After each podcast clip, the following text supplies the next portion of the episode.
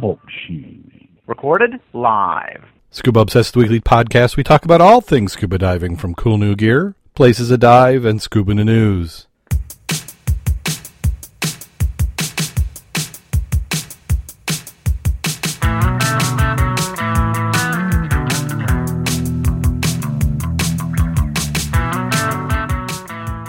Scuba Obsessed episode 254 is recorded live September 3rd, 2015.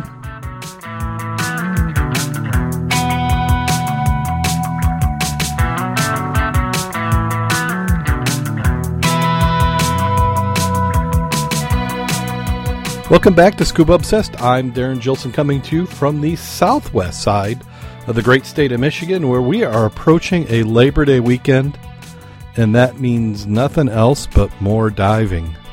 Uh, Mack is having internet difficulties. No phone, no cable, no internet. He may pop in as soon as that gets working, but if not, I will be going solo. Jim is doing Thirsty Thursday dives down in the river. When he when he finally gets a chance to be back on the show, he's going to have a lot of items to fill us in on. So what we're going to do is we're going to go and jump right on into the news articles which we have to thank Mack for putting together this week. He had them already earlier today. I take it he probably had internet at this point in time. Uh, his, his news articles tend to be a little bit darker than what mine are. Search has been called off for foreign divers missing in Indonesia. This, according to ScubaDiving.com. The search has been called off after seven days by law, but we decided to extend it three more. This, according to East Kalimantan Search and Rescue Chief Hendra Sadirman. The missing Europeans are part of a group of six tourists, four divers and two snorkelers, who set off on the island, a popular diving spot, on August 15th. After the four divers surfaced, they asked their guide to swim to their boat and request the captain to collect them from the water, but on the way he encountered trouble and blacked out. He was plucked from the water by a passing boat, taken to a clinic on shore, and the diver's boat, having taken the two snorkeling back to shore, returned to the area to search for divers after it became apparent they had not returned. When the boat diver went back, the divers were gone. He said there were strong currents and large waves in the area at the time. And then we also have, uh, this one happened about the middle of August, and there's been a lot of good articles written about this, but we had a, a diver that was going for a world record, and he didn't quite make it. It was, uh, it was, uh, Dr. Guy Garman. Garman was attached to a 1,300 foot weighted line. His body and equipment were recovered from the water the following Tuesday morning. One, um, his body went away to the medical examiner's equipment to the U.S. Coast Guard custody and will be inspected and possibly returned to his family. Medical examiners ruled his death drowning. In addition to seven tanks the Garman was wearing, 28 other tanks were prepared and ready to be used during the, the dive that was scheduled to last 10 hours and 25 minutes. Two of the most successful deep diving enterprise in the world publicly warned the crew hired by Dr. Guy Garman to keep them safe if the flawed dive went forward as described it most likely and certainly death for Dr. Deep, but the warning was ignored.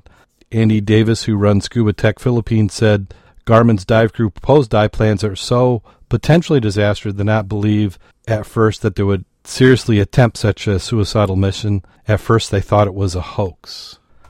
And I've I've heard quite a few people talk on this. I I'm really not a deep diving expert, so I don't have a lot to add. Too bad Mack wasn't here because he would have something to fill in.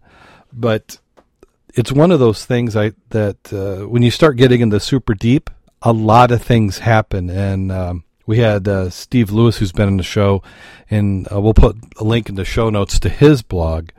Uh, he didn't specifically talk about this, but he talked in generalities about the risks of deep diving and everything that has to go planned. And just as you start getting at those super deep depths, the type of physiology that even technical diving doesn't completely account for. So, on the ecology front, uh, Palau, Palau torches illegal fishing vessels Palau was the latest to seize and burn Vietnamese fishing boats, incarcerating their captain and repatriating, repatriating the fishermen to Vietnam empty handed. Authorities found more than eight tons of sea cucumbers and reef fish aboard four boats, which were towed to the sea and set afire. We hope to send a very clear message to poachers who are raping our marine environment. This is Palau's President Tommy E. Remengesau Jr. He told National Geographic, We will not tolerate any more unsustainable acts.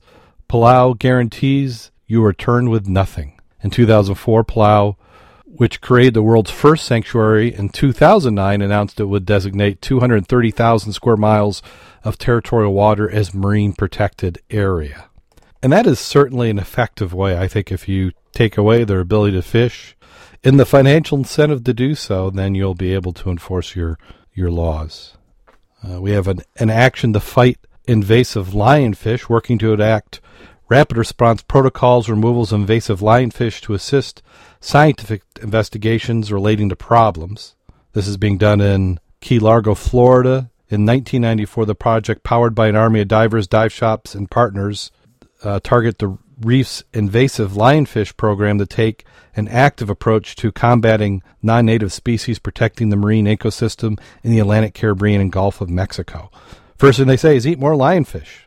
Lionfish aren't merely edible, they're delicious. A growing number of restaurants have added lionfish to their menus, opting for lionfish at a restaurant to help increase demand, which in turn supports local fishermen who make their livelihoods hunting the invasive creatures. Plus, lionfish have higher levels of omega 3 fatty acids than other fish are lower in mercury and saturated fats. They said get competitive, want to be in the front lines of the fight, grab your gear and head out for as many dive shops hosting lionfish derbies. Bring these reef sanctioned events. Team of divers spend the day netting and spearing mini lionfish as they can get their hands on. Prizes awarded teams that catch the most, biggest, and smallest lionfish want to host a derby. They say you can go to reef.org, lionfish events, to find out how. And they said you could also download the tech savvy conservationists could download the report uh, report Florida Lionfish app. The Florida Fish and Wildlife Conservation worked with a developer to create the app, which allows users to submit photos, document lionfish sightings or harvest, and provide information about the invasive species. It's free and available available on iOS devices and you can find more information at reef.org. On the conservation news, researchers have published in Marine Ecology Progress Series Journal find predatory fishes such as grouper, tuna, swordfish, and sharks are in deep trouble, having declined by two thirds in the 20th century, with predatory fish often the top choice for seafood lovers. Overfishing these species can have detrimental consequences for ocean ecosystems because when the big fish are away, little fish will play. The study, A Century of Fish Biomass Decline in the Ocean, finds that with carnivorous fish like grouper and tuna on the downsize, small prey species such as anchovy sardines have seen a population uptick, with 55% decline occurring in the past 40 years, the sharpest dip seems to have been between 1970 and 1990, according to study, and then the numbers have leveled off somewhat. This does not mean, however, that conditions have started to improve globally. We have found no indications of an increase in biomass of predatory fish, the study says. There may be regional improvements, however, this is not evident yet of a global scale. A collaborative effort led by the professor at University of British Columbia's Fisheries Center. This study supports what marine scientists have known for some time predatory fish are in trouble. Predators are important in maintaining healthy ecosystems. Uh, Christian uh, told Scientific America also, where we have a collapse of larger fish, it has taken many decades for them to rebuild. According to Independent Union of Conservation of Nature Red List of Special uh, Threatened Species, 11% of tuna, 12% of grouper, and 24% of sharks and ray species are threatened with extinction. And if you like to do beach cleanups, and I think I just heard a bleep. Oh, that's Jim Schultz. Let's see if he's available. Hello. Hello, Thirsty Thursday diver. How'd it go? Uh, I was not thirsty Thursday diving. Oh, you weren't? No.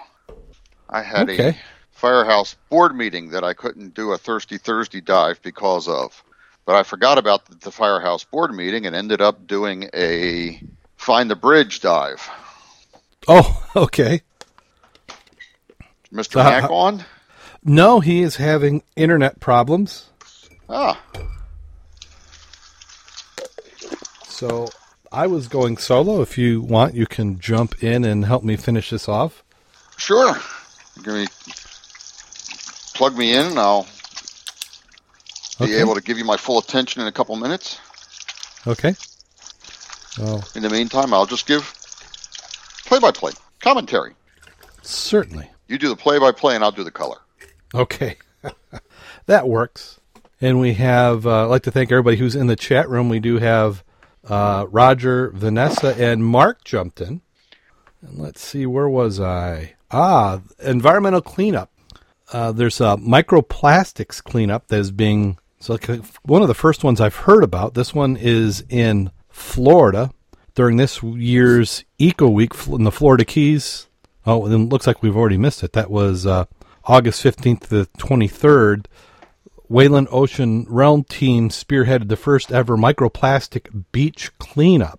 Most consider a beach cleanup as getting out and picking up plastic and other non biodegradable objects off the beach. But what many don't know is there's even a larger problem looming, and it's the plastic debris that's under five millimeters in size.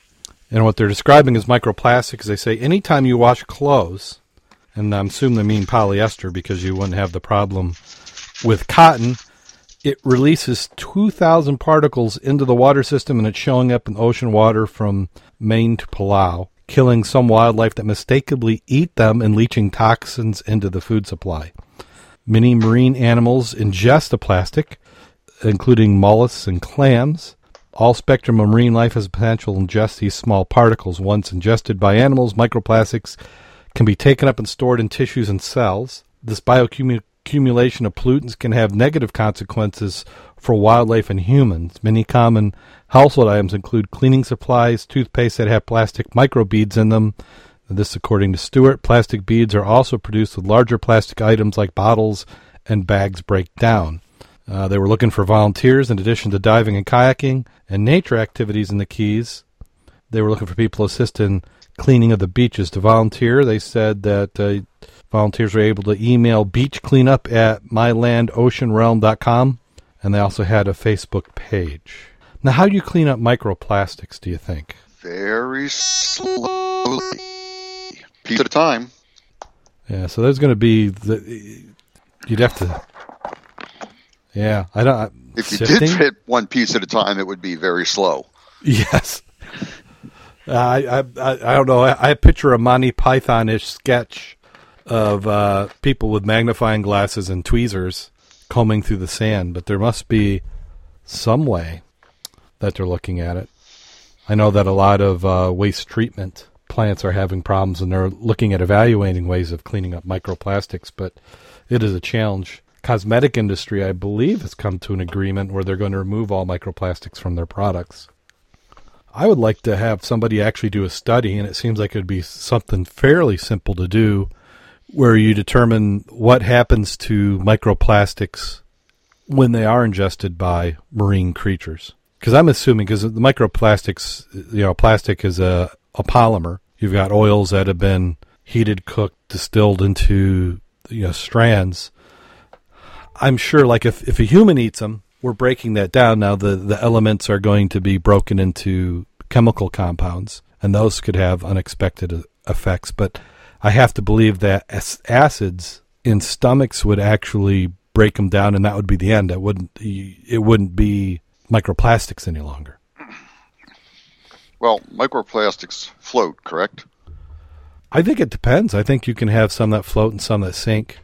Uh, I, I bet it's just the the density. Okay, Because well, well, uh, we see plastic bottles in the bottom, that's true. That's true. so the it would just have to be the density. I think that Yeah. as they break down, they could go anyway. Stuff that stuff that sinks is is going to get into the sediment and and just stay there, especially in a, in like That's say like where the Michigan. mollusks. That's probably where the picking 'em up. mollusks and the bottom feeders get it. But I'd like to see some studies, and I'm sure they could do it, but I haven't seen anything yet. So, uh, while I'm in favor of trying to reduce it, it it's a challenge. How if so? Say they decide that mic- microplastics are the worst thing ever, and we have to get rid of them just from clothing. I mean, polymers. Oh my gosh, the polyester is just an amazing material for like dive undergarments. Almost all this dive undergarments are all polyester based. Very effective. You know, you could always go back to natural fibers, but I think we need a little bit more Not information. wanna stay, not if you want to stay warm. Yeah, bunch of people in merino wool bikinis. And here's another article Mack had. This one is uh, was from ScubaDiving.com, and it was a Dan, and they were asking, "Is it safe to dive while taking cholesterol medication?" Yes, Fifty-year-old, you think so? I can tell you it is. Oh, you've looked. a fifty-year-old male diver I haven't was died yet.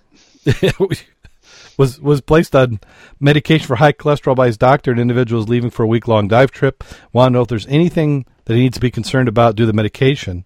And Dan said they commonly field this question.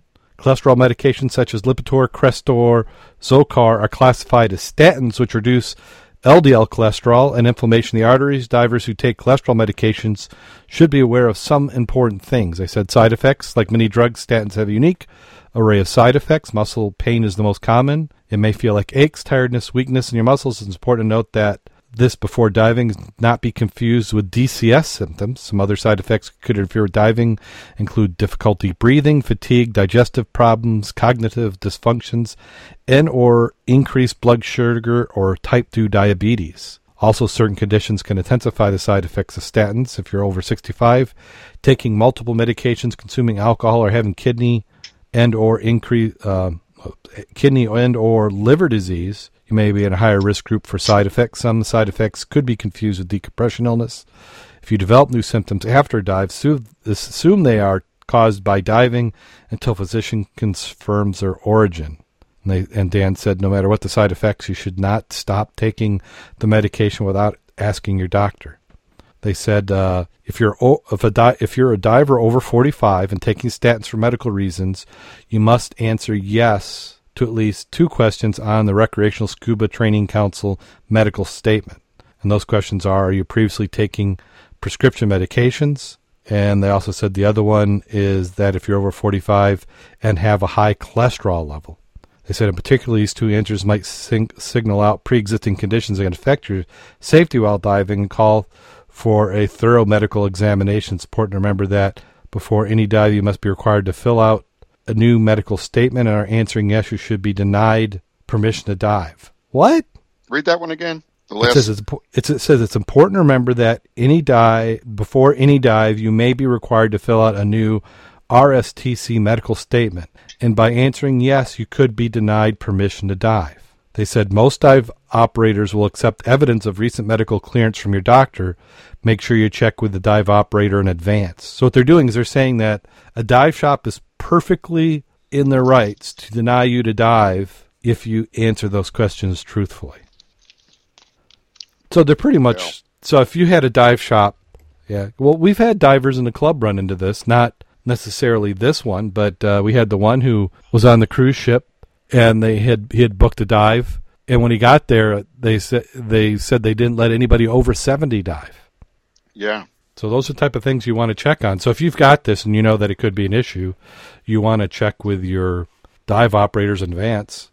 Um, or get a physician's or a recent physician statement saying Yes. you're cleared to dive. Yes. I had an interesting conversation with my doctor because he, he knows I dive and he always asks me about how my dives have been and what's going on, et cetera, et cetera. I went to him a while back and was having some chest pain when I was walking up the hill after a dive.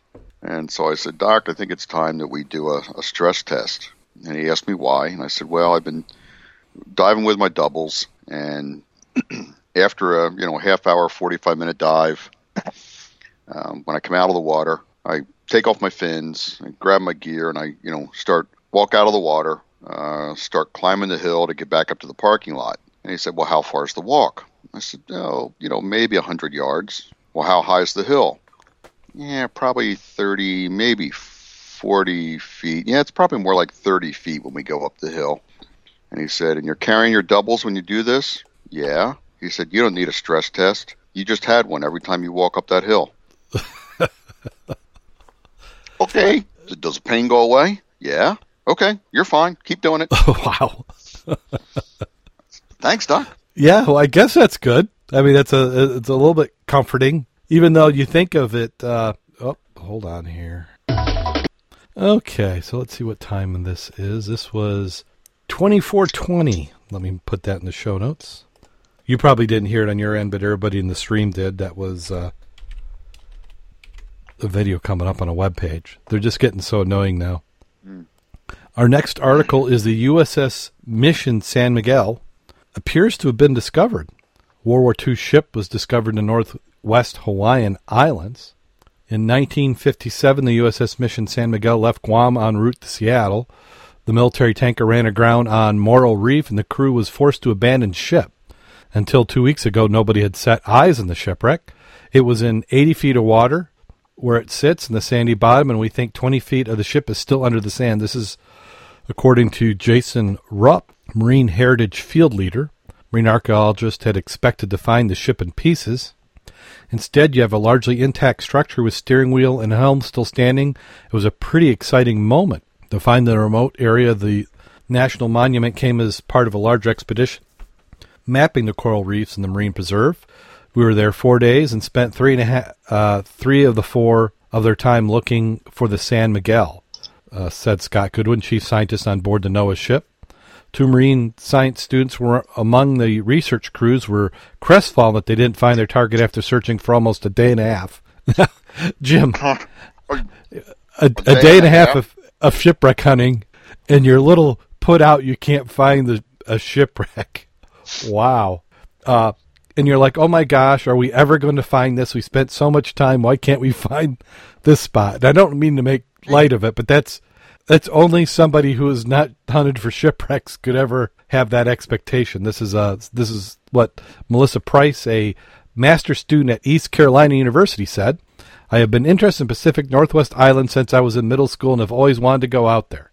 This is according to Rebecca Weebly, uh, University of Hawaii Marine Biology, but the budding marine scientists would not be disappointed. They said our coxswain was great. He kept his eye on the sounder and he saw some reef and sounder, and he said, You should dive here. Uh, Raupp said the, he took a look at those two, and their eyes were as big as pie plates. It was great to get them to see their aha moment. Raupp says they got lucky. Visibility was excellent. Just one day left in the schedule. Just enough time to record the images. And there is a video in the article, which is what, if I cut it out properly, you won't hear. Uh, but this it was in, it's in pretty good shape. It's not that deep, and it, it must have been saved from many of the storms. Sixty years, but yes, the after after a day and a half to be disappointed that you're not finding a shipwreck. Well, you know, Odyssey Marine finds two wrecks every half hour on their show, so yes, yeah, yeah. The, the one one way to find a lot of shipwrecks is first find all the, find the shipwrecks, take the time, remove all the dead space, and you can probably get it to a couple every hour. yeah, I think part of their expectation on this one is the fact that they had reports and they probably pr- pretty much were confident they knew where it should be. Because it looks like the people were recovered. This is in 57, so seems like you should have pretty good navigation reference. I wonder why nobody had gone out and looked for it further. So this is off the island. Do they say how far away? It's in 80 feet of water. You know, it hit a reef, so you know it wasn't too too deep, but they don't give it. It's in a preserve. Hmm. Oh, and I've been bad. I haven't been given the chat room the show notes. I think part of it is I just that was just one multitask too much for me today. So, what do you think wine tastes like when it's been aging in the bottom of the water? So, what they're doing is this one was a bottle of wine that was recovered from a Civil War shipwreck. After 151 years, they decided to taste it. Uh, let's see, what date was this uh, tasted? Uh, this is from oh, it's it's an older article back from in March. They said the old bottle of wine containing a gray liquid was recovered intact four years ago from an 1864 wreck of the Mary Celestia blockade runner that sank off the coast of Bermuda. It was sampled by one expert being submerged for 151 years. A sommelier's verdict at the food festival in Charleston, South Carolina, is the gray wine actually smelled and tasted like crab water, gasoline, saltwater vinegar with hints of citrus and alcohol. with hints of citrus and alcohol. yes. In a way, only a wine sommelier would put together. Mm-hmm. It could have been a Spanish fortified wine or spirit, or even a medicine, but after spending a century and a half at the bottom of the ocean, is now mostly saltwater. About 50 people bought tickets to the Charleston Wine and Food event titled From Deep Below, a wine event 150 years in the making, and they tasted the drink. I've had shipwreck wines before, said Master Sommelier Paul Roberts. They can be great. A A sample smelled like camphor, stagnant water, hydrocarbons, harbocydrin, harbocydrins, harbo, hydrocarbons, you go. turpentine, sulfur. Wine chemist Pierre Louis Trez- and it's a French name, so I probably mispronounced letters. And University of Bordeaux said after analyzing samples, it showed it was 37% alcohol. Wow, that's the, that's pretty good if it's they thought it was mixed with seawater. Yeah. So it had to have been a pretty high concentration, or just the hints of it got in. The wine was one of five sealed bottles recovered by marine archaeologists from the iron hulled sidewheel steamship that sank under mysterious circumstances during the U.S. Civil War. The boat was leaving Bermuda with supplies for the Confederate States when it struck a reef and sank in six minutes. This is according to What's so cultural. mysterious about that? well, you know, people had to get worked up over something. Okay. Whether the sinking was deliberate or accidental has been debated. Philippe and his brother Jean Pierre Rouja were diving in a shipwreck in 2011 after winter storms swept over the site when they found a bottle of wine inside a secret boatswain's, boatswain's locker in the bow. Subsequent dives turned up additional bottle as well as sealed bottles of perfume, women's shoes, hairbrushes, and pearl shell buttons. This year marks the 150th anniversary, the end of the Civil War, which was fought from 1861 to 1865 and began in Charleston Harbor with the Battle of Fort Sumter. Sumter, Sumter. I added an extra syllable in there, I think. Well, that's that kind of reminds us of the dives they've been doing this year, where new parts of wrecks have been exposed. But I don't think we're going to be finding wine bottles.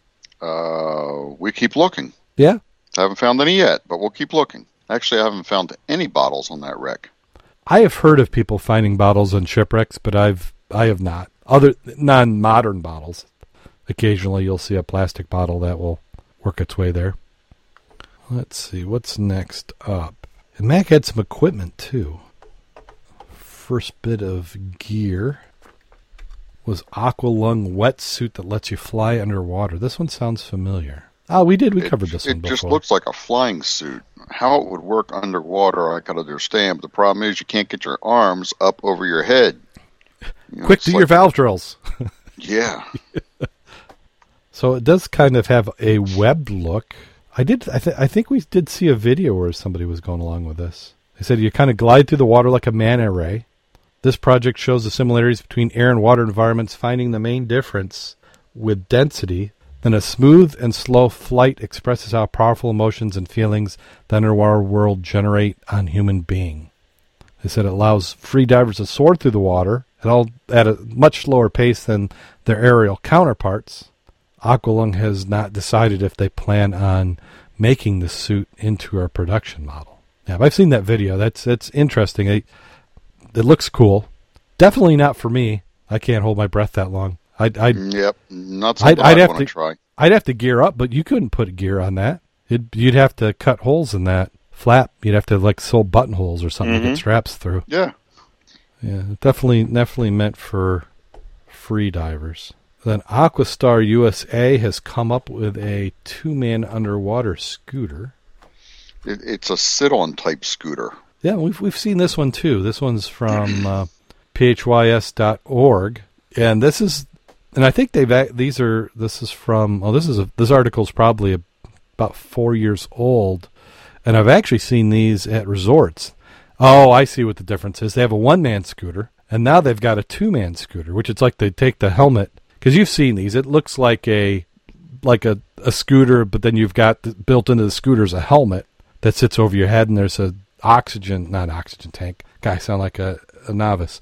A air tank, and uh, it, it supplies you. On this particular one, that's you're riding like you would two people on a motorcycle, and it just the hood's bigger with a larger port.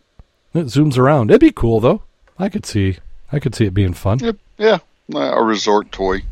Yeah. Shallow water. Says it's it's able to travel at speeds up to 3.1 miles per hour, which is pretty decent. Depth of 12 meters, uh, about 40 feet, and um, yeah. I wonder what damage that would do to a reef, though. You run that into something, you're going to make a mess. Yeah, I'll bet. Uh, batteries can last for two and a half hours. If you want pricing, you have to co- contact Aquastar USA. And their website is aquascooters.com. If they're even around, let's click on the link. What can go wrong? And it goes to a website that's re- uh, reviewing gay hotels. Okay, well, maybe you might not want to click that. I'm taking that their sales didn't go too well. oh, make a mental note. You got to check that out before the show. Well, I have had almost no opportunity to go diving, and I don't think. Well, I might be able to. It depends. I my wife said I could go diving this weekend, but I thought everybody's going to be in Sheboygan. This weekend? Isn't this There's weekend? only going to be three of us up there. Oh, okay. I'll have to see if anybody's around. Maybe I'll try and but connect on diving. But you've been getting some diving in, I understand. I've been getting a lot of diving in. Now I heard that you have you found a like a mutant glass vessel of some sort. A glass vessel? Yeah, yeah like you know we're looking for bottles, the, the like the the ones that Mack throws away because he has so many of them. Yes. Well, I found, let's see, um, a medicine bottle from somewhere between 1874 and 1883, because that's the only time it was produced, and a couple other medicine bottles, a couple milk bottles, a five gallon open top pickling crock, about a pint size, or maybe more of a yeah, it's a little more than a pint size. Maybe it's not not quite a quart, but a uh, a crock type bottle. Mm-hmm. Um, let's see, what else have we got recently? Now the milk bottles, those those had some embossing, didn't they? Yeah, yeah, they were Servco Okay. milk bottles, which was just you know a common company. Um, trying to think what else we had in the goodie bag in the last couple of weeks. Now we pulled those out of the river. We had actually a bunch of us had some really good finds in the river. Uh, we dove the river last Thursday night on a thirsty Thursday dive just to get out and get wet. And let's see, I hit the river. I hit the river at the picnic, which was Saturday, and then went back to the river on Sunday. Then went back to the river on Thursday, and then we went out. Uh, Bob did a dive with some people. Oh, Sunday, following Sunday, we went out to the Havana, and Bob did a dive on that Saturday at the pier, and Randy lost a weight bag. So we went back last night looking for his weight bag, and I picked up a goodie bag. You know that big yellow goodie bag of mine? Yeah. It's full of golf balls. I mean, full of golf balls. I haven't counted, but there's got to be a couple hundred golf balls in the bag. Well, with the with the that golf course that they got that's right on the lake now, not far from there, it's not surprising that the golf ball population there at the pierhead is picked up. Yeah, we got a bunch of them. So, uh, we also found the weight bag, and then tonight I was doing a uh, looking for a bridge. A, You a looking dental f- bridge, Oh, Yeah. that's right. a Okay. dental bridge. I had a guy contact me about a month ago. He had lost, he had fallen in the water off his boat and lost his bridge at the dock. Mhm. So I went out and searched for it. Couldn't find it. Did the first search. It's a real soft muck. So I did the first search, you know, just two or three inches down to see if maybe it got caught in the muck. Nothing the first time around. So I went back over the same area and went down about six inches into the muck. Still no bridge. So finally I went down to where it's, you know, hard and cl- almost clayey, where you got to kind of squeeze it to get it to open up or break apart Yep. and still nothing. So I let it settle out. Went back today with some lines and laid out a grid pattern and then used the underwater metal detector on it Uh-huh. to search within the grid patterns. You know, so I made sure I covered the whole area. And I brought up, uh, let's see, maybe a dozen bottle caps and a cell phone and a switch with a relay built into it uh, and a three pronged fishing hook, Oh, wonderful. you know, about one inch long. Now, I figure if the metal detector is sensitive enough to pick up a three pronged fishing hook buried three or four inches down into the muck, it probably should find this guy's bridge work. But nothing yet. Okay. So I think we're about to the point of taking the uh, the bottom sucker out there. Yeah, yeah, that was kind of my next thing is, but in that case, you, but uh, you're gonna have to set up a screen, don't you, for that? Yeah, and that's going to be a little trickier because normally we don't Right, we don't screen the uh, the output of the bottom sucker, right. but I think we're going to have to on this one. So Now, we th- would you think of maybe doing a like make a floating screen and then yeah, because run the output visibility is going to go to crap no matter what. So yeah, we may just pump it right on up and dump it into a put an elbow on it, dump it into a bucket or something with a floating screen. Yeah.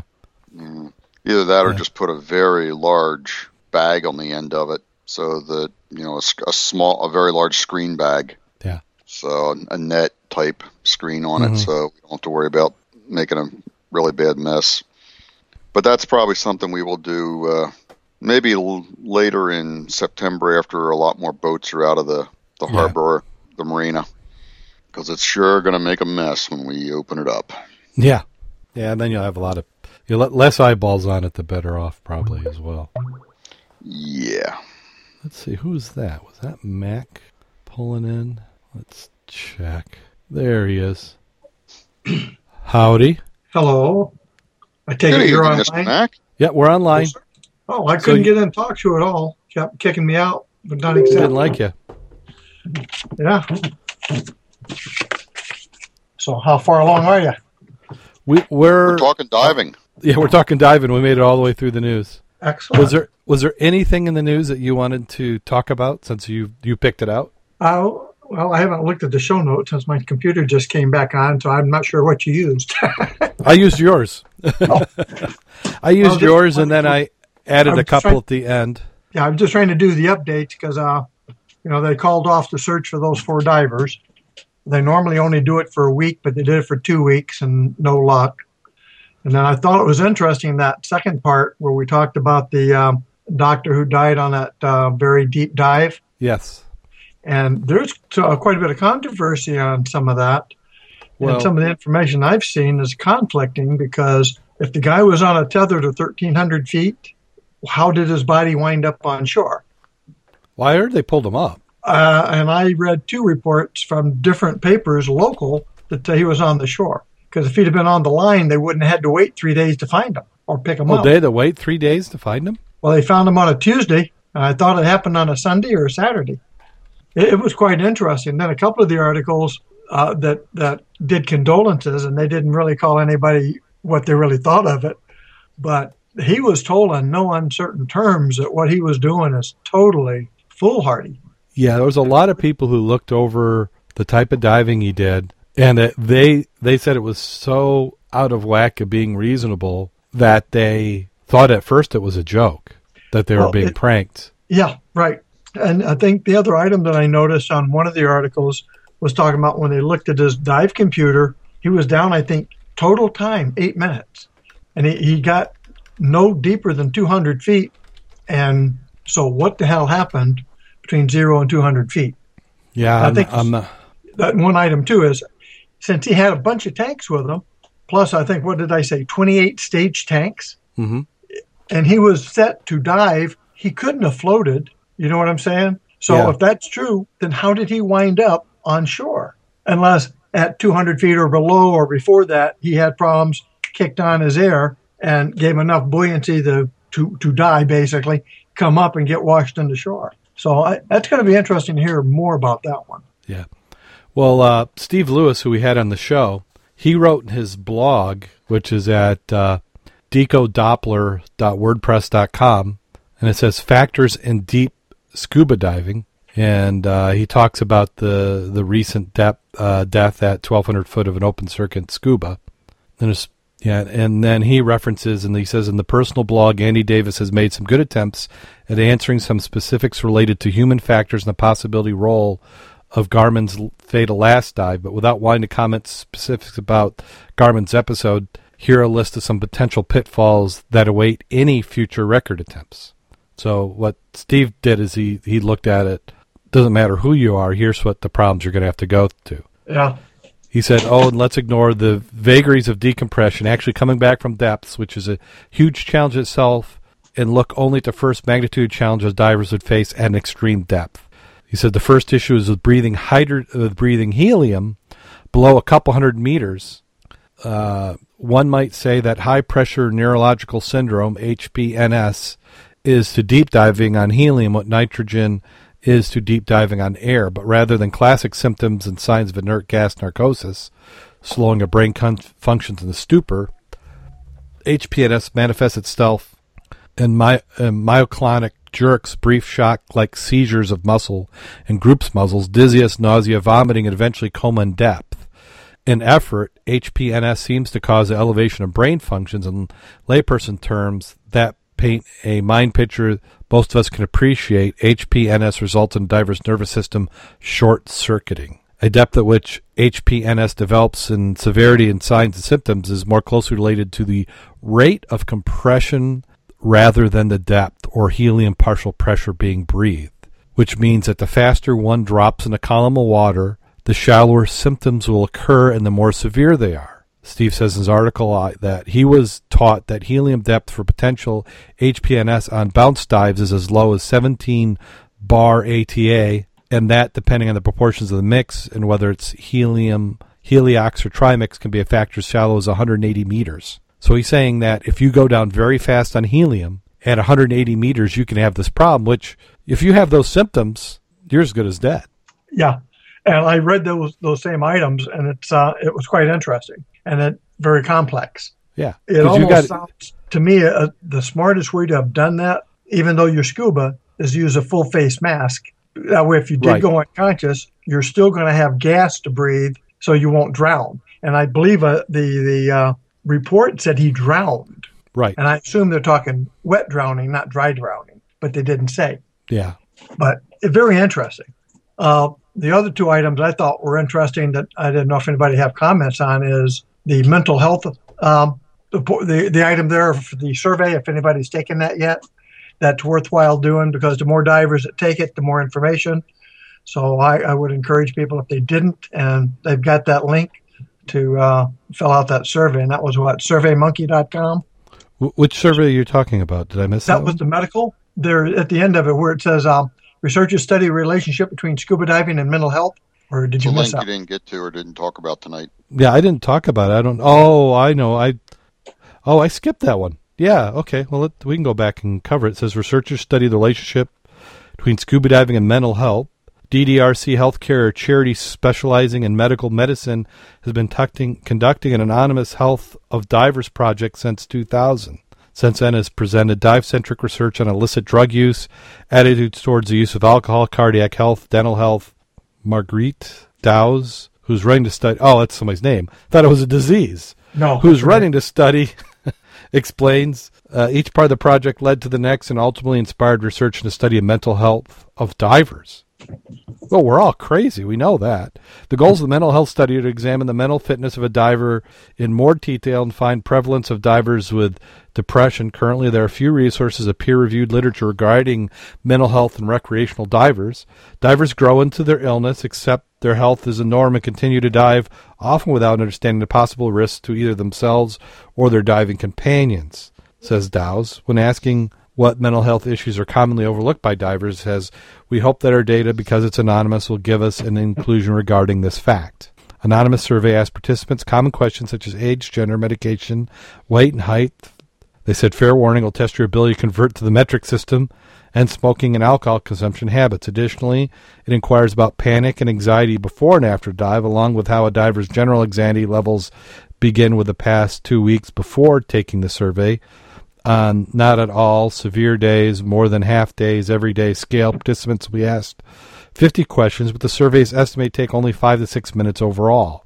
Dow suggests divers should seek advice from physicians experienced in dive medicine if they're having health issues or concerns that might affect their ability to dive safely. Participants in the survey go to, and it's Survey Monkey and a number, so we'll have links in our show notes to it.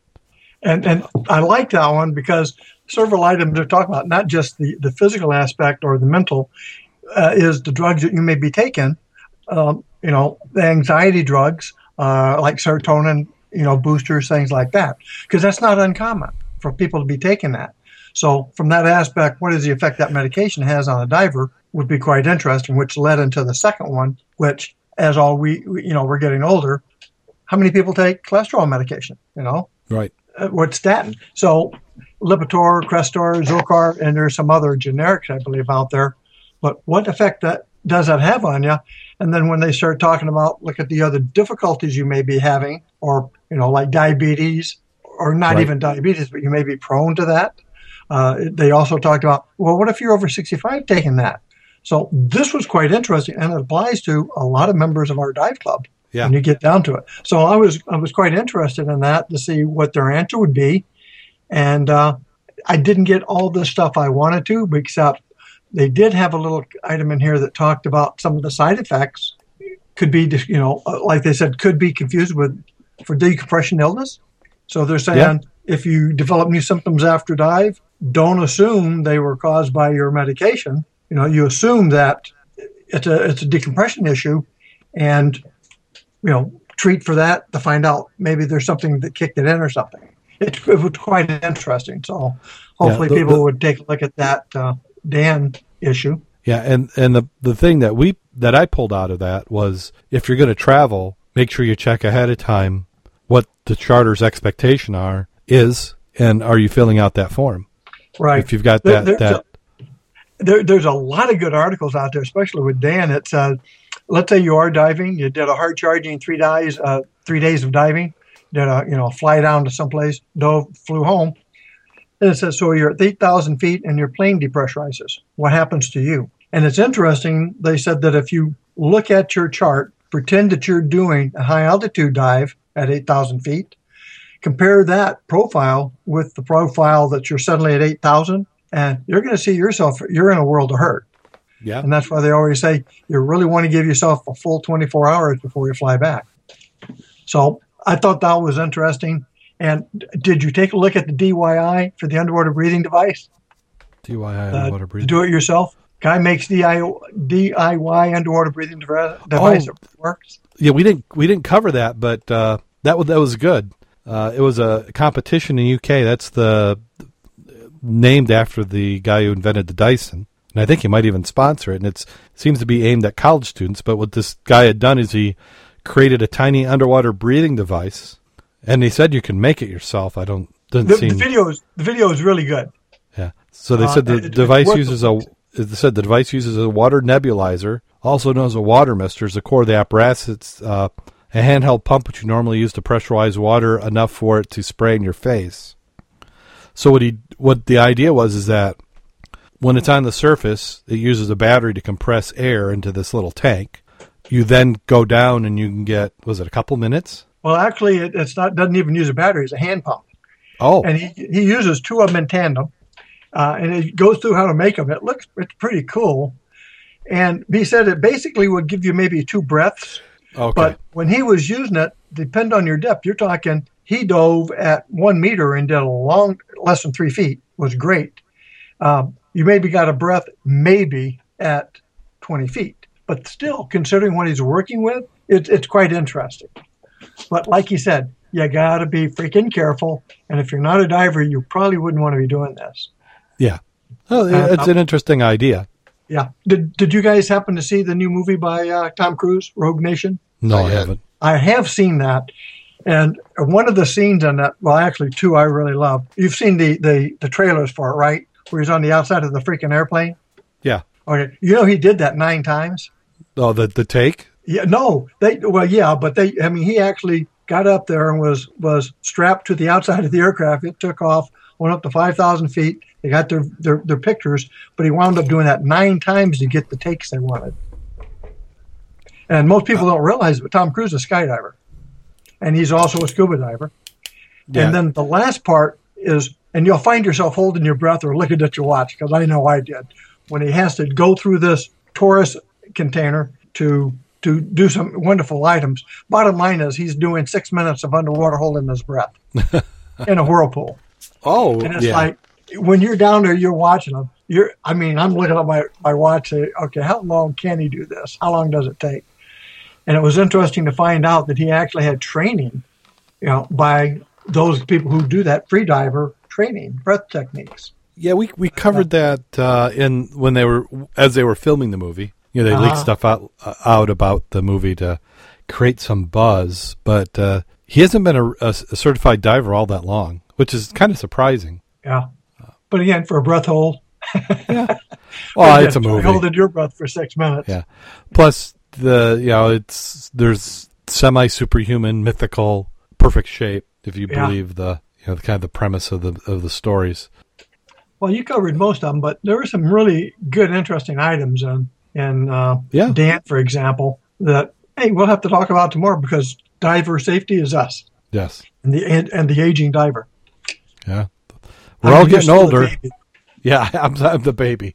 Uh, no, we were talking about uh, Jim getting some dives in, and the very last one he was talking about looking for that that bridge, Looking for the bridge. the, the bridge Yeah. work. Searching for the bridge.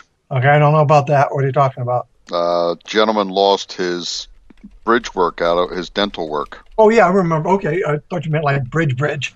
I know it's mentally. well, as a diver, you you that's not the bridge you think you'd be looking for. Were you successful on that? You never. I never did ask. Well, nope. I went back today with the metal detector and I was telling Darrin I found a three pronged fish hook. So I know the sensitivity was appropriate on the metal detector, but I didn't come up with any dental work yet. So I think the next step is the uh, the mud sucker. I'd love to go out there and try that myself. I mean, that sounds like a freaking challenge already. Let me know when you're ready. Well, I got two calls from you know our friend over there in the middle of the state. He's had 2 Mhm. exercises looking for rings, and he's always looking for a, an extra. And he, the guy gave me another buzz. Did we want to go look for his drone or not? And I said we were just not in a position to do that this year. Had he given us you know some heads up earlier, so there's a Well, lot of got- challenges out there we could have some fun with. Well, that that that one's particularly interesting because as you were, if you're going to take the time to go suck it up, then who's to say you're not going to find other things while you're there? hmm I still want to hit that, that lake that had the uh, supposed UFO in it. That's that's the one I really want to go to. And I- I have don't think arranged, I have arranged to get some radiation detectors for us. well, so we can bring up bottom samples and see if there's any any residual. I Yeah. mean, it's it's been a number of years, but you still, if there was any significant radiation, you you may have some decay processes. Mhm. And uh, I I would have had the facilities to take some samples and have them checked with both uh, hand detectors, and uh, he was going to find me some time to put it in their specialized little, like a chromograph for Yeah, the, radiation. the analyzer. Yeah, I, yeah, that'd be neat. That's still on our schedule down the road. Yeah, I'm I'm all for it. Let me go know when you guys are doing this. Now, is there was there any dives scheduled this weekend? Well, uh, we had one tonight. Uh, I, I haven't posted any pictures yet. Oh, did you go? Yes, I did. Did you get in the water? Damn it, no, I couldn't. I, I had Okay. My neck went bad on me again last night. I stayed up. Oh, Did they find some goodies, did they? I'm not going to tell you. oh, I'm not going to tell you anything about gold coins or any of that because you guys would be out there with your freaking lights. oh. I, I, Oh, wait, I'm I don't need to edit. I'm not going to tell you that on the bank, looking with the sun at your back towards the uh, towards the bridge, that you could see the bottom halfway out. But I'm not going to tell you that. Oh, And the gentleman who dove with you uh, Sunday, Mm-hmm. making any? Do you remember his name? Mm-hmm. Well, what's his first name? I can't think of it myself. John. No, not John. There's another one out there. Starts with his his last name's a C. Lives in Edwardsburg. Young guy, beard. Oh, he didn't dive with me on Sunday. Well, he he said he was out there when you guys were diving at, at the pier. He might have been out on the pier, but he wasn't with us. Oh, I thought he was diving out there. Anyway, he was there. He said he talked to you at the dive shop afterwards. Yeah. Yeah, he was out there. We had John out there, uh, Marybeth, Sarah, uh, Jake, myself, and a crowd of people. oh, wow, and it's like me. I don't need no stinking hoods. Water was so Oh. warm. Yeah. Fish Oh, was coming would- up trying to bite your toes as he got in the water. It's like, damn. Oh, oh, gosh, it's killing me, killing me. I had to work. It was killing me. I'm sitting there like, it's like, God, let me fall in by accident. I accidentally fell in, and while I was drowning, I had to pick some stuff up. Yeah, that's it. That's it. Yeah. Now, Well, so uh, lighter on the water. It doesn't hurt your neck as bad. yeah, it's therapy. Okay, Jim. Uh, I, I guess I have to ask point blank. Did did you find a hutchie? Yes, I did finally find a hutchie. After 27 years of diving in Michigan, I finally found a hutchie. and a unique one. Does it, that that doesn't mean I got to wait 16 years till I find mine, does it? I hope not. Oh, I, I, mean, hope last not. week they even got some stoneware out of there. Yeah, I was telling about my, Oh, my my uh, nice. Crocs. it, it this is amazing. It's like somebody restocks the river. Yeah, because I well, swear I had we've to dig down a little bit to find the. It was interesting. I, I found a couple bottles on top, uh, up against a log, and you know, a nice place to catch bottles. Pile of logs there, pile of sticks, a few rocks. So I, I settle in beside the log and I pick up the couple of bottles, you know, fan a little bit to get them out of the loose gravel. Um, and they come up nice and easy. I set them off to the side and I see the another piece of bottle there. So I fan around that. And that one comes up and it shows me another bottle lying next to it. So I fan that one out. So I'm at four bottles now in a hole maybe a foot in diameter and two inches deep, three inches deep.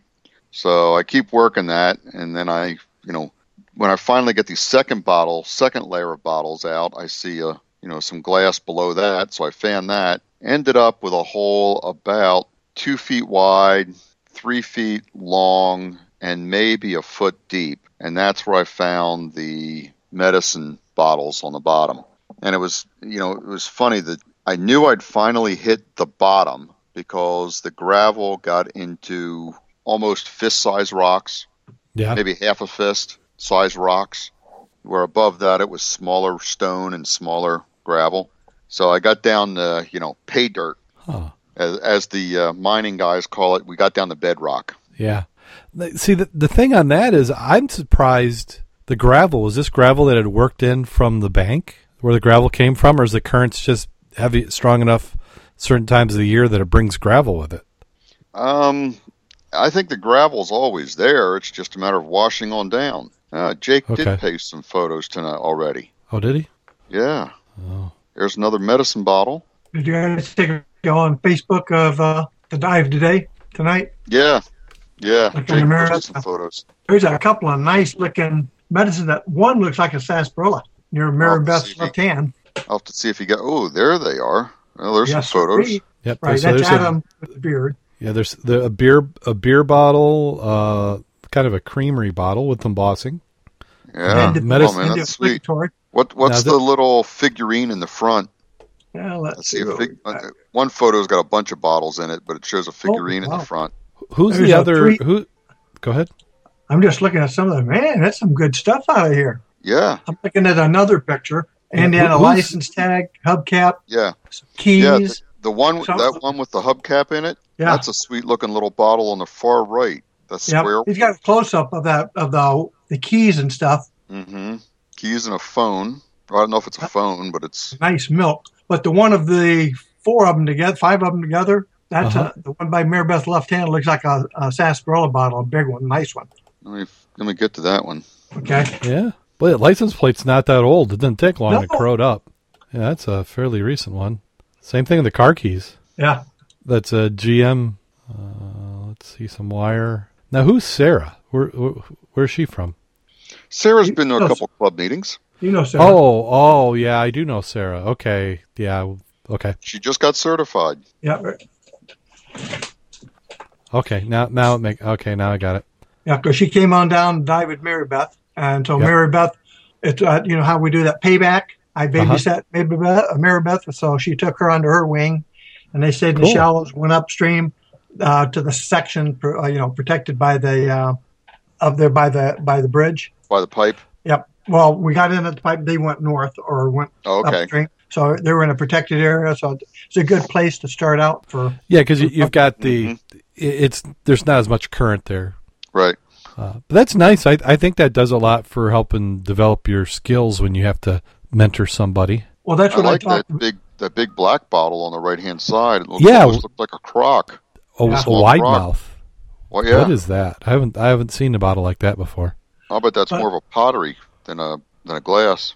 Good finds. Yeah, they had a good time there. Yeah, that, Excellent. that section of the river really gives up some nice treasures. Yeah. Well, and you figured they st- everybody stayed on this side with the exception of uh, John. He went across. They stayed on this side. Yeah, that wasn't across. Whoa. Jo- John went across Yeah. because he's the only one who's got a lot more experience. Because Adam Mhm. is relatively new to the river game, Okay. and the other one was more of a training dive with Maribel. Yeah. So How's the current? You Uh, guys will have to get the. We'll have to post these on the the make, it'll make be on sure the club site the later. I, website. I, I'll be go to updating the club the site and look site. at them so they can see Yeah. these. I'll be updating the club site uh, with last month of dives and the first ones uh, Yeah, this so- weekend. If that's uh, mudclub.scubaobsessed.com is the club site. Do you, you got anything you want to plug, Jim? Any events coming up? No, not at the moment. You got Sheboygan. Sheboygan well, that's Club not Dive. an event to plug. Yeah, we're going up to Sheboygan for the week, and Yeah. you know, this it- there weekend. is. It's it's not too late to register for the swap sale at Wolf's if anyone's interested in doing the flea market. Anything boating related. It's twenty dollars for a table uh, for the night, and table and two chairs for the day. Mhm. And uh, anything boating related, and we are going to have some real bargains from the shop out there. If you know of any females looking for a wetsuit, or if you know of anybody that could fit into a woman's wetsuit, most of them are smaller, you know, like women's size 12, Okay. that size, um, or anyone who youth, you know, uh, preteens that need a wetsuit, we have got some super bargains that will be available. Excellent. Yeah, my my son unfortunately he wa- doesn't fit in that category. My daughter maybe, but yeah, we'll have to see. Yeah, we're we're talking dirt cheap. Cool. You got anything, Mack? You want to plug? No, not right now. Just hey, this is the dog days of September, and if the river's like this, hey, you guys need to be getting out there. Oh, I I do. I I'm kicking myself for not going today. I really needed to. I need to get wet. I, I'm. I, I was. I kind of rode off diving this weekend, but I think I'm gonna be all prepped for it, and if I can escape, If if nothing else, get into the river. yeah, yeah, maybe Monday. That might be that might be my dive day is Monday, Labor Day. Well, are we to that time of the show? Are you guys ready? Yeah, I'm, I'm ready. I missed the last week. I wasn't, you know, able to get on the show last week, so I'm definitely ready to listen to hear a good one. Okay. Well, I, I think we'll. I think what we'll do is uh, the, uh, we'll we'll do a twofer tonight. The the first one's kind of a warm up, uh, an appetizer, and then the second one is is not any better, but I don't think I don't think we could handle three. well, we So- are doing a really good job of posting scuba bad jokes. yes, and I am going to add that to the website. I'm going to go and start posting just the jokes. I'm going to go through all the old episodes of the jokes, and I and I may even edit out just the joke part and post. Uh, so people who just need to get uh, a little fix, they could they could get some. Also, I did have an email. I forgot before we get into the joke part. I did have an email from Mark in California, and it was in response to talking about TalkShoe uh, and the chat room in general. And his experience is that he's had a couple times he's tried to get in the chat room and he can't. And it sounds like you had the same experience tonight, Mack. Absolutely, it just drove me nuts. I tried three Okay. different ways. I tried no sign in, sign in. It would not accept anything I did. Yeah, it, and and the, the thing with TalkShoe and kind of the economics behind why I use them. One is they're free, and what they do offer would cost me a lot of money to do, which is the hosting. Because every time you download, that's bandwidth, and all the ISPs have decided that bandwidth is the way to meter and charge. And it kind of goes that the more bandwidth you use, must be more successful, so they can charge more. But in our case, since we don't make money on this, uh, it can get quite a bit expensive. So I'm looking for some options. I I'm doing some research this week on other solutions. So it may be a hybrid, but I think I can do a different chat room and maybe that will make things a little bit better. Because we, we had a while there, we had 20, 25 people in the chat room, and that chat room takes on its life of its own. And if we get enough Yeah. people in the chat room, we can do an after the show, which becomes a podcast. So How many did you have uh, tonight? tonight, I think we had about six throughout the course of the night. Okay, because when I was trying to get on, it looked like you had four, and I didn't know if you're your standard four or not. We probably never had more than four at any one time, but there were some people that came in, in and out. So we had like Mark and Vanessa and Roger and Sam. It would be nice to know their feedback also of how much problems they're having because we see them there a lot. So Mhm. you know, are they having problems, but they just refuse to be intimidated and they keep coming back for more pain? Yeah. Well, what I I know of TalkShoe, at least from the phone side, is that they're they're using a call center type solution. It's it's uh, I call it legacy. You know, it's an older technology, which doesn't necessarily mean it's bad. Uh, but they also because it is a bank, there's times I'll call in and instead of saying talk TalkShoe, it says it's some conferencing service. So there is some, and knowing how phone systems work, I know why that happens. It's just it tells me that it's that there's some capacity limitations, and I know when we originally started to show years ago, Thursday night was one of the worst nights to do it because there was some there. If you if you look at all the podcasts that are being recorded live, there are some, and they're usually private ones talking about real estate or marketing schemes, and those will have 120 people or so in it, and that can get quite. And the part that we don't use because what we do is how we're talking, we're talking through Skype, and that Skype connection is how what we're recording and hearing. But everybody who gets in the TalkShoe, if I turn it on, they could actually talk and participate in the show. The audio quality is so poor, I don't do that, but that is an option. So that's part of the solution that they have, which we don't necessarily utilize. So I'm going to look for a streaming option because that's the challenging part is to have something that live as we're talking is streaming and then to go along with the streaming is a chat. So it, it, either could be the same service that does the streaming, or there's some separate chat services. We did have a listener who owns a chat service who kind of pitched it. You know, of course, he'd wanted me to pay for it, but uh, uh, so that's that's some things I'll, I'll be looking at. The website we're keeping updated. You can follow us on iTunes. Also, make sure if you you like us and other outdoor programs, you tune in to WRVO Radio, WRVO Radio dot com or Reno Viola Outdoor Outdoors.com uh, and listen to us and other outdoor programs. Oh, let's see. There's something else I, I had on my on my mind and it just escaped me now. I think that's a clue for a joke. Go for it. Okay. Doctor, everything hurts when I touch it. Hmm, let me see. Touch your arm. Does that hurt? Yes, doctor. Now, when you touch your knee, does that hurt? Ouch. Yes, that hurts too. Now, touch your chest. How's that? Oh, it hurts just as much, doctor. Just a thought. Your finger's broken. So that was the warm up. Kind of get you in the mood. And then we have this next one. A pregnant woman was involved in a car accident. While at the hospital, she fell into a coma. When she woke days later, the woman noticed that she was no longer carrying a child and asked, Doctor, what happened to my baby? The doctor replied, Ma'am, you had twins. You're the proud mother of a handsome boy and a beautiful baby girl. Also, you know that while you were in a coma, your brother named the children for you. Oh, no, shrieked the woman. Not my brother. He's not really altogether. If you know what I mean, the doctor replied, Well, ma'am, your brother named your daughter Denise. Oh, that's not so bad, smiled the woman. Then hesitantly she asked, What's the boy's name? The doctor grinned and said, The nephew.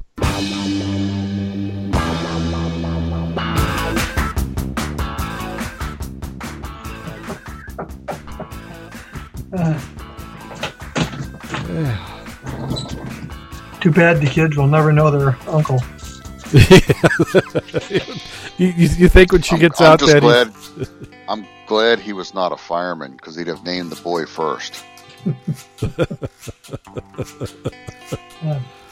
oh, want to hear the rest of that? Sure. The boy would have been Jose, uh huh, and the girl would have been Hose B. On that note, go out there and get wet, and stay safe. And please submit some bad scuba jokes because we're scraping the bottom of the barrel. These were they're the just bottom. bad. Of course, they're all they're all on the bottom of the barrel. That's why they're bad scuba jokes.